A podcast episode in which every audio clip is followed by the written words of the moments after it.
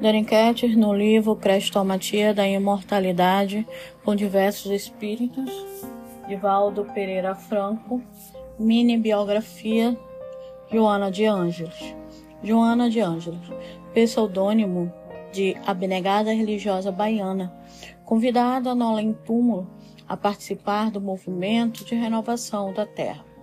Vem se dedicando ao estudo e à divulgação do Espiritismo ou cristianismo restaurado em sua pureza primitiva, tendo-se incorporado à falange dos instrutores espirituais, essas novas vozes do céu, encarregados da semeteira da luz e da esperança entre os homens.